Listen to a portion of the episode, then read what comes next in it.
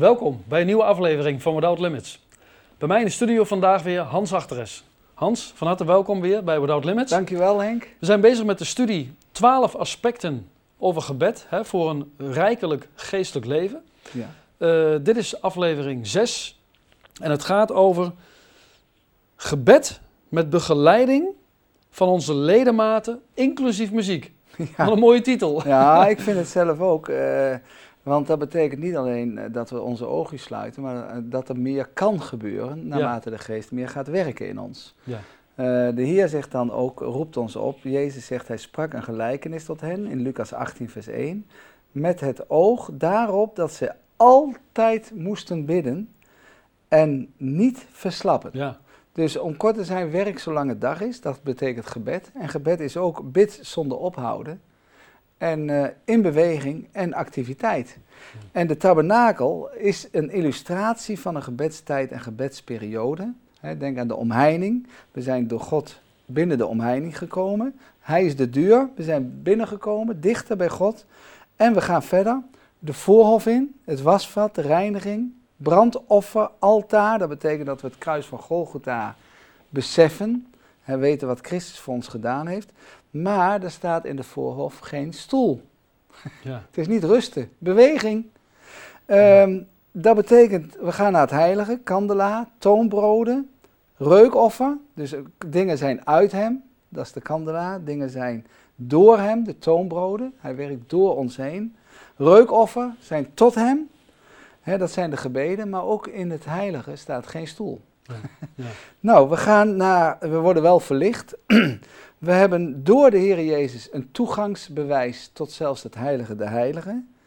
En daar zijn de gerubs, daar is de ark, daar is de bloeiende staf van de Aaron. We mogen vrucht dragen, maar we zullen dat doen door gebed. En, maar er is geen stoel, maar er woont God wel. Geen zitplaats. de Heer zegt ook inderdaad strijd, de goede strijd. En hij zit als hoge priester totdat hij zijn vijanden gemaakt heeft tot onder zijn voeten. Hè? Onder zijn voetbank. En hij zegt tegen ons, wij moeten zijn geen dwangarbeiders. Hè, dat hebben de sectes in zich, maar wij behoren tot iets moois. Het koninkrijk van God. Wij zijn medearbeiders. Ja, ja prachtig. je zei geen stoel, hè, geen zitplaats. Hoe moet ik dat zien? nou, uh, dat wij door, door gebed uh, gaan we bemerken dat we vorming gaan uh, ontvangen en herstel. En we worden toegerust tot een taak. Dus het is niet zo dat we, net wat ik zeg, alleen de oogjes dicht doen en dat is het geloofsleven. Nee, we gaan bemerken, door gemeenschap met God worden we uit de slaaptoestand gehaald. We worden wakker gemaakt. Zoals er staat, blijf wakker, zegt Jezus, blijf wakker. De geest is wel gewillig, maar het vlees is zwak. Ja. Want het vlees is inderdaad, ja, dat valt tegen. Hij heeft soms geen zin om zich geheel door God te laten leiden. Kijk, op de kerktoren staat een haan. Het gekraai betekent aanbreken van een nieuwe dag. Nou, dat is de werking van het gebed. Aanbreken van een nieuwe dag, aanbreken van nieuwe dingen. Roep mij toch aan en ik zal u voortaan grote en machtige dingen doen zien, waarvan u nu nog niet weet. Dat is Jeremia 33, vers 3. We zitten allemaal als gelovigen, worden we gevormd op de kleiplaat van de Heer. Ja, je ziet hè, dat God God wil heel veel geven, hè? maar wat willen wij ervoor doen om het te ontvangen? Ja, nou, dat betekent inderdaad toewijding. Ja. Toewijding. Dat, dat eerst worden we gevormd door Hemzelf op de kleiplaat, hij is de pottenbakker. Door de geest van gebed gaan we ook bemerken, door meer gebed, door intensief gebed, door het zoeken van God, zoekt mijn aangezicht voortdurend, zegt Psalm 105, vers 4, krijgen wij invloed, gaan we uitoefenen voor die ander. We gaan werven voor God, zoals jij hier zit en ik. Dat is door gebedsleven, door het leven inderdaad in de geest van gebed. Het innerlijk moet wel eerst tot rust komen, dus we moeten ons afsluiten. We moeten inderdaad ons voorbereiden om in geestvervoering te komen. Hm. Om gevoerd, vervoerd te worden door de geest, zodat hij ons hart kan bereiken en wij een ander mens worden. Ik heb een keer gelezen, dat vond ik zo mooi, als de geest gaat werken, En dat las ik in uh, 1 Samuel. Ik zal het even voorlezen. 1 Samuel 10, vers 5 en 6. Daar staat op een gegeven moment Um, zodra gij daar de stad in gaat, zult gij een schare profeten tegenkomen. Die van de hoogte afdalen, voor hen uit harpen, tamboerijnen, fluiten en citers. Zelf zullen zij in geestvervoering zijn. Dan zal de geest des Heeren u aangrijpen. U zult met hen in geestvervoering geraken, en dan krijg je het, en tot een ander mens worden. Ja. Tot een ander mens. Ja, dat vind ik geweldig. Dat is door de geest wordt je vervoerd. En uh, daar kan natuurlijk aanbiddingsmuziek of zo mee uh, aan helpen. Ja. Je zou dus kunnen zeggen, het is echt letterlijk levensveranderend. Ja, eh, dat, en, en dat kan dus wezen dat je dus ook zegt, uh, laat ik muziek gebruiken als een intro voor je gebed. Hè, zoals David uh, de levieten en zo opstelde en zangers. En bij het spel, staat er letterlijk in 1 Kronieken 25, bij het spel van de citers, de harpen en de cymbalen, begonnen ze te profeteren. Dus het helpt uh, als je muziek gebruikt om in Gods tegenwoordigheid te komen. Ja, Dan, dan is het in feite, je hebt contact met het hart van God en je kust, zoals er in Psalm 2 staat, de zoon. Uh, ik zei vanmorgen tegen iemand, en dat meende ik natuurlijk wat ik zei, van joh, als wij meer gaan profiteren, dat betekent Gods woorden door ons heen ja. zeggen tot die ander. Het hart van Jezus is nu in de hemel, maar door profetie, doordat de Heer meer door ons heen gaat werken, gaat het hart van de Heer neerdalen van de hemel, hier op aarde, en komt dat hart van Jezus dicht bij die ander. Nou, dat is geweldig. Want die ander gaat bemerken, inderdaad, de Heer is nabij en ontvangt soms dingen ja, die je voorheen niet wist, maar toch kloppen of een ander raken. Maar we moeten dan natuurlijk wel zeker weten dat wat we gehoord hebben, dat dat ook van God komt. Ja, nou dat, dat vraagt gemeenschap en afstemming. Ja. Dat is belangrijk. Maar, maar soms kunnen we in samenkomsten kunnen we heel makkelijk dingen zingen. uh, kunnen we snel liederen zingen, mooie woorden, ernstige teksten dat we altijd Gods wil doen. Bijvoorbeeld, nou ja, je hebt, dat je denkt, nou het is misschien verstandiger om soms even stil te zijn. Wat kun je daar wel aan voldoen? Ja, want God ziet wat in het verborgene gebeurt. Niet wat jij makkelijk even in de stoel zingt of noem maar op in de kerk. En de Heer zegt, bereid je voor. Dat betekent, we hebben geen broekzaktheologie. We mogen niet zomaar denken, hé, hey, een soort McDonald's-God. He, snel en uh, we nemen het tot ons en zo werkt het. Niet te vlucht, niet te lichtzinnig. Als jij Henk zometeen leest, Hebreeën 10, vers 22, dan zul je bemerken van, uh, er wordt nogal wat gevraagd. Als wij tot God naderen, vraagt God van ons om ons goed voor te bereiden voordat we zomaar tot God echt naderen. Hebreeën 10, vers 22, daar staat, laten wij toetreden met een waarachtig hart in volle verzekerdheid des geloofs, met een hart dat door besprenging gezuiverd is van besef van kwaad. Ja, dat is al niet wat. En met een lichaam dat gewassen is met zuiver water. Nou, dan noem je wel even een paar punten op. Dat, dat, dat, dat geeft eigenlijk een heilige wandel weer. Ja, het is beseffen, het is ernst, het is voorbereiding. Ja. En niet denken, inderdaad, hè, we hebben toch zomaar even Jezus bij ons en noem maar op. Nee, soms moet je beseffen tot wie je nadert. Ja. Want we hebben soms geen besef van God, zoals Paulus dat zegt. Maar, maar, is het niet zo hè, dat. Uh, dat, dat uh, nou, ik, ik, ik, bedoel het niet verkeerd, maar dat sommige mensen God als een soort Sinterklaas zien, zeg maar, die, die alles maar geeft. En, en ze hebben geen vrezen des Heren. ze zien God als een, als, misschien als een kameraad of weet ik wat, net of er geen respect is. Ja, maar dan, dan, die mensen zullen ook na verloop van tijd teleurgesteld worden, omdat God toch wil dat hij gediend wordt op zijn wijze, op de wijze wat staat in Hebreeën 10, vers 22. Ja, Als we dat ernstiger nemen dan voorheen, zullen we ook meer van hem gaan bemerken. Dus ons hart moet echt zeg maar afgestemd zijn. Hè? We moeten doen een hartbewaking, maar ons hart moet ook afgestemd zijn, hè? gevoeligheid ontwikkelen. Ja, en dan, dan, dat kan ook betekenen, als je dus gevoeligheid gaat ontwikkelen, dan komen die ledematen van je ook meer in beweging. Hm. Want we, leven, we dienen geen dode God, maar een levende God. Amen. Geluid met de mond, een lofoffer, de vrucht van onze lippen, staat er in de Bijbel. Nou, soms is het goed om de Bijbel te pakken En inderdaad, samen ook gebed en Gods woord. Hè, dat zijn gebed en Gods woord, GG, is voor de gelovigen goed. De twee vleugels om verder hogerop te komen. Daniel werd bijvoorbeeld bepaald bij woorden uit dit boek. Hè, als je dat wil lezen, is in Daniel 9, vers 2 en 3. Ja, ja dat is geweldig dan gaat hij pleiten op de woorden van God, op de beloftes van God. En dat versterkt het geloof. Het geloof strekt de hand uit naar Jezus. Ja, Daniel 9, vers 2 en 3, daar staat... In het eerste jaar van zijn koningschap lette ik, Daniel, in de boeken op het getal van de jaren, waarover het woord des Heren tot de profeet Jeremia gekomen was.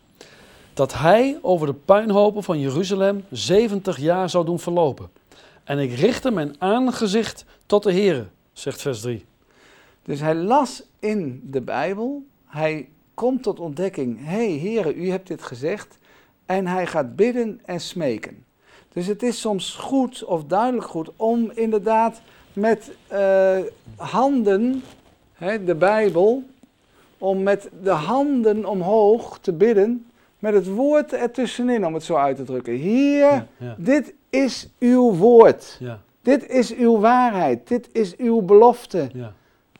En Jezus, hè, die, die zegt ook, uh, daar hadden we het in een eerdere aflevering over, in het gebed hè, uit Matthäus 6, vers 9, het Onze Vader. Daar zegt hij ook, hè, uh, uw wil geschieden. We moeten ook altijd bidden naar Gods wil.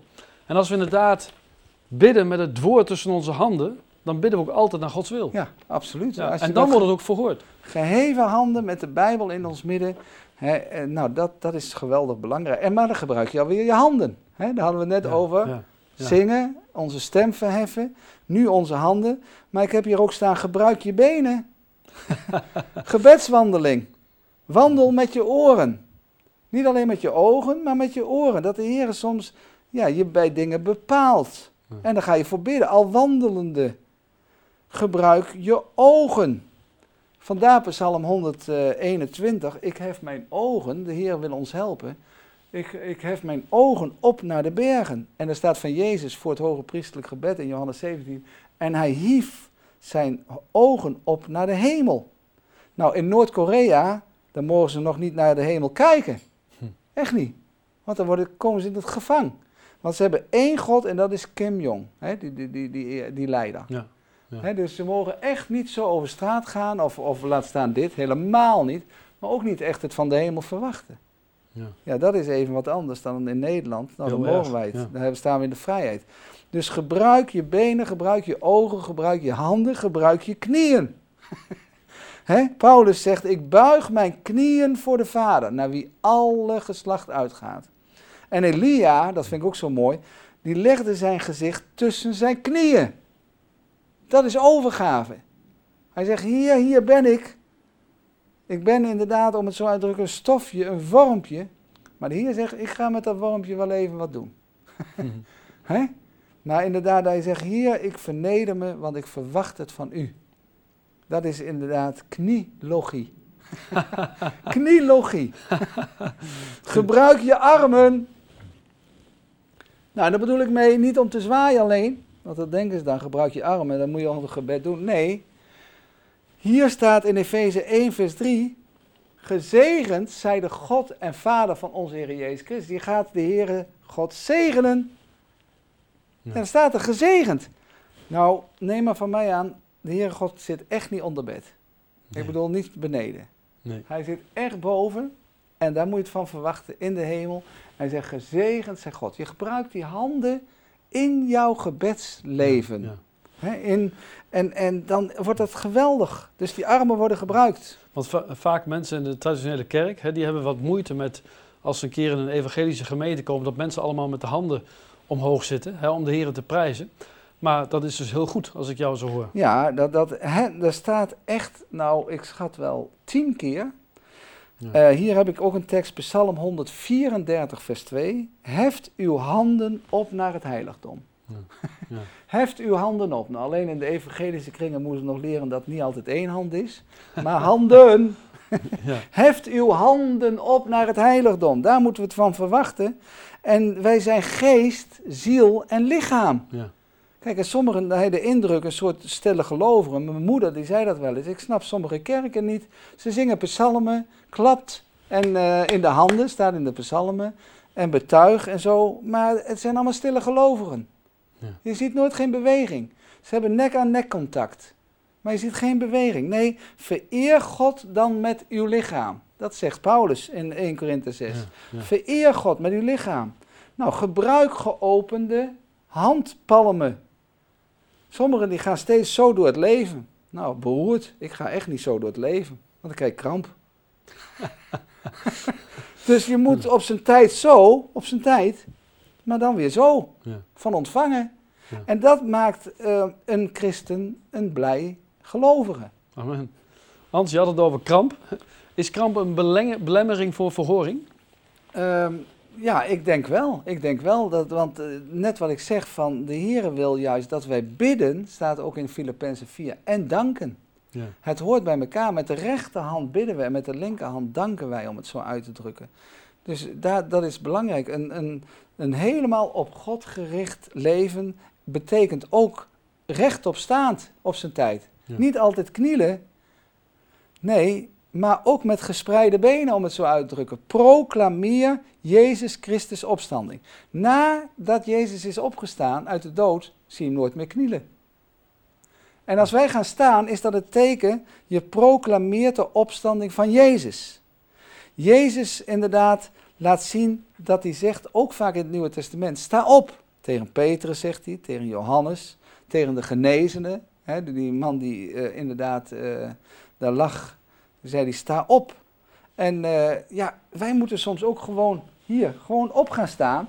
En Corrie ten Boom, een bekende evangelist, heeft vroeger een keer gezegd, wat je moet doen, je moet gewoon eens een krijtje pakken en dan hopelijk hij de juiste vloer. Die ga je zo om je heen en je zegt, hier begint de opwekking. Amen. Binnen die cirkel. Staan. Ja, dat begint bij jezelf. Begin bij jezelf. Ja. Hier, achter die knoopjes. Daar begint de opwekking. Ja. Ja. en dat is iets van de Heer. Dus inderdaad, laat zien dat je inderdaad van de Heer bent en dat je gelooft in zijn opstandingskracht. Gebruik je voeten. Staat in de Bijbel hoor, want sommigen denken, God, die haalt van alles aan. Maar sta op je voeten om te stampen of te marcheren. dus in het gebed wat je doet, in die gebeden, laat zien dat je, zoals de Psalm 44 zegt, vertrapt de tegenstander. En als jij eens wil, ik heb het vergeten jou te noemen, maar Romeinen 16, vers 20, dat is een geweldige tekst. Dus uh, ja, dat betekent dat je gaat marcheren voor de Heer. Hij zegt, Heer, ik heb hier inderdaad drie, drie vierkante meter, maar ik ga marcheren en ik ga stampen, maar dan inderdaad om de boze te vertreden. Ja, zal ik hem uh, lezen? Ja. Romeinen 16, vers 20, daar staat: De God nu des vredes zal weldra de Satan onder uw voeten vertreden. De genade van onze Heer Jezus zijn met u. Ja. prachtig. Zie dat onder uw voeten? Maar laat het dan ook zien. Ga dan die ledematen gebruiken, want dat activeert, dat stimuleert, dat versterkt het geloof. En de boze heeft er een hekel aan. Ja. Dus niet alleen de oogjes dicht. Gebruik die ledematen, geest, ziel en lichaam. Nou, het kan ook totaal anders.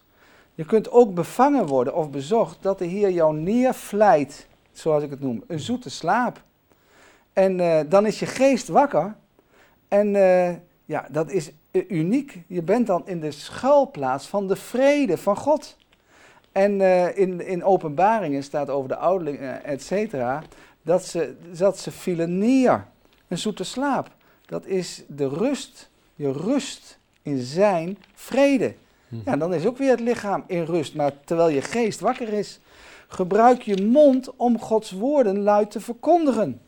Dat is profetisch proclameren, de koninklijke waarheden. Luid uitspreken. Met je mond beleid je, met je hart geloof je tot behoudenis. Profetisch proclameren. In Spreuken 18, vers 21 staat ook: hè, dood en leven is in de macht der tong. Ja. Als we dingen uitspreken, hè, dan, is dat, uh, dan gaat er kracht van uit. Nou, ik las uh, Henk hier van koning Heskia dat hij dus op een gegeven moment ook het woord of, sorry, een brief van de vijand gaat neerleggen voor Gods aangezicht. Hm. Dus je gaat bijvoorbeeld ook soms proclameren dat je een brief van de vijand leg je voor Gods aangezicht en je zegt, dit zegt de Satan. Dit zegt mijn vijand. Hier staat, Hiskia nam de brief uit de hand van de gezanten, en dat waren dus de vijanden, en las hem. Toen ging Hiskia op naar het huis des Heren, spreidde deze brief voor het aangezicht van de Heren.